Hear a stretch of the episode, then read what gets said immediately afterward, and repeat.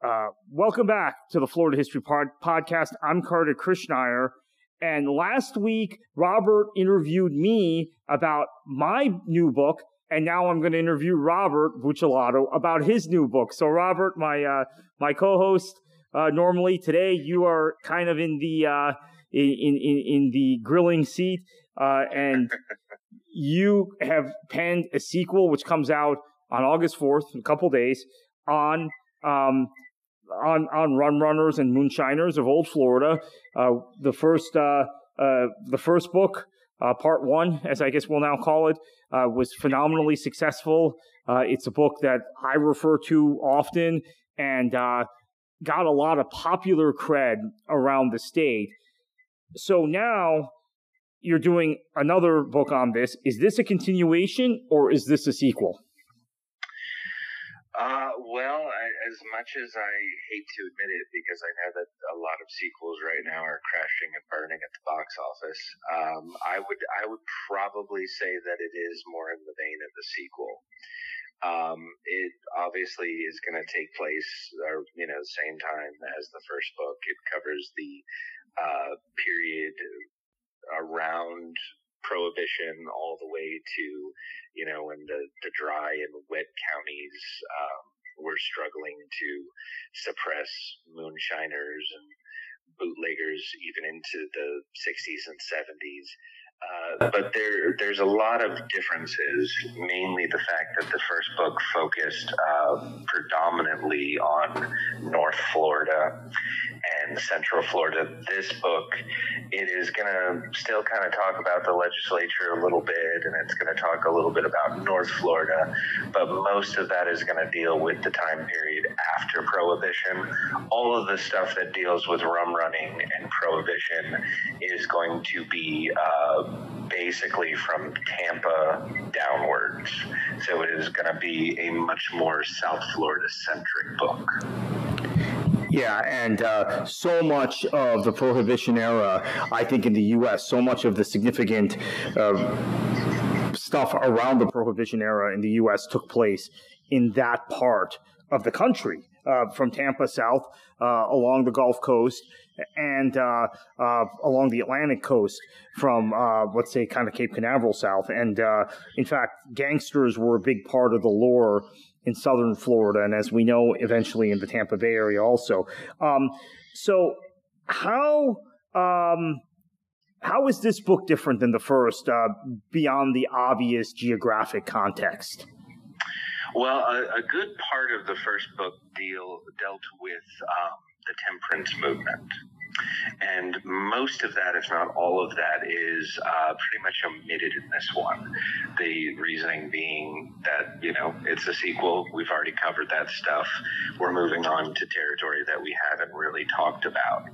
So um, it really just kind of jumps in right into uh, the meat of the crisis, which is the smuggling operations that began right after Prohibition started.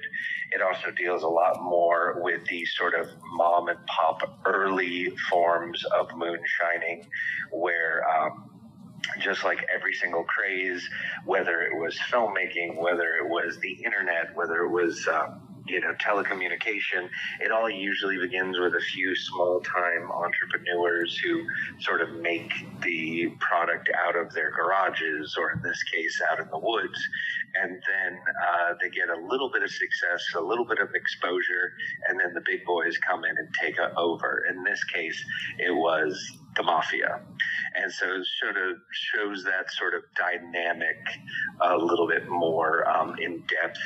But um, also, uh, one of the, the things, and it's something that I've enjoyed the most probably in this whole process is, um, as I said, we do talk about the legislature. They are always very colorful uh, characters.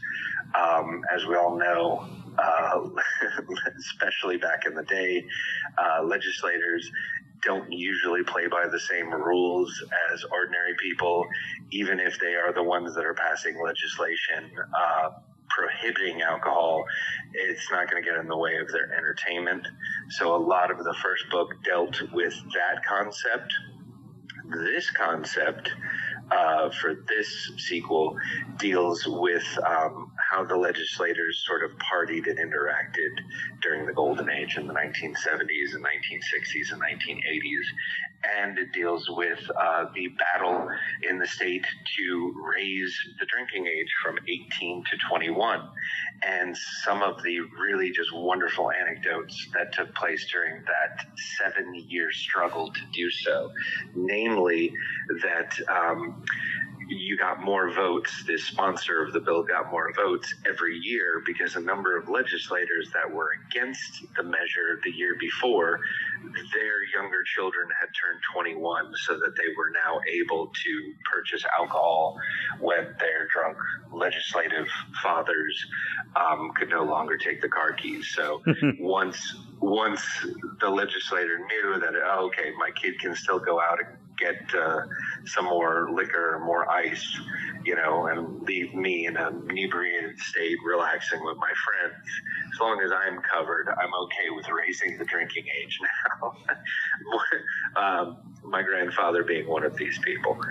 so, um, sorry, Aunt Dot. Uh, but um, you know, so that that was a lot of fun. Um, it, it really is a lot more anecdotal based. It's a lot more photo and art based. Um, there's about 300 images in this book, uh, which is more than double the last book. Um, and it, it's really just a lot more fun because the foundation has already been established in the first book. So, what specifically about this subject? Uh, uh, prompted you to write a sequel? Because obviously you've written a lot of books now. You've done a lot of photographic journeys. I mean, the Jimmy Carter uh, in Plains book uh, uh springs to mind, uh, as does the Florida Governor uh, Lasting Legacies, as a very kind of photocentric book. But in this topic area, you've been able to to marry photos with words in a way that maybe some of your other works haven't done in in quite the way this has, jumping off the page. So, is that is that part of the motivation here? Well, you know, it all uh, originally began um, with uh, my publisher. Originally, I was going to do it with my publisher, um, but I, I, went in a more visual direction. You know, I wanted to do all the artwork. I wanted to do the cocktail recipes, and you know, they eventually said, you know, look, this we hate it to say this because we know it's going to be successful, but you have a vision for this. You can go ahead and do this and make another book with us, which became uh, Presidential Vacations. Um, but originally, it was all their idea. I'd never thought about doing something like this.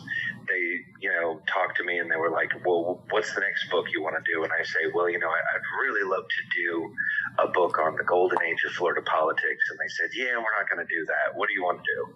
And I said, "Well, you know, I'd like to make another Jimmy Carter book." and there was a, a, a, lull on the other end of the phone, and they said, "Okay, well, I, have you ever thought about writing something that people would want to read?" Um, and I said, "Oh, okay." And uh, so they they introduced this concept to me. Um, when I finally finished it, I was so just like a, a kid who finishes a math test. I was like, I'm never going to have to do this again. Um, but they turned out to be right. And I would get flooded when I would do a book event. Like, like, you know, I mean, it'd be some, in some places, you know, 80, 90 people. One place had about 150 people, um, which when you're writing about Florida history, you know, that doesn't happen. And so it was such a universal topic.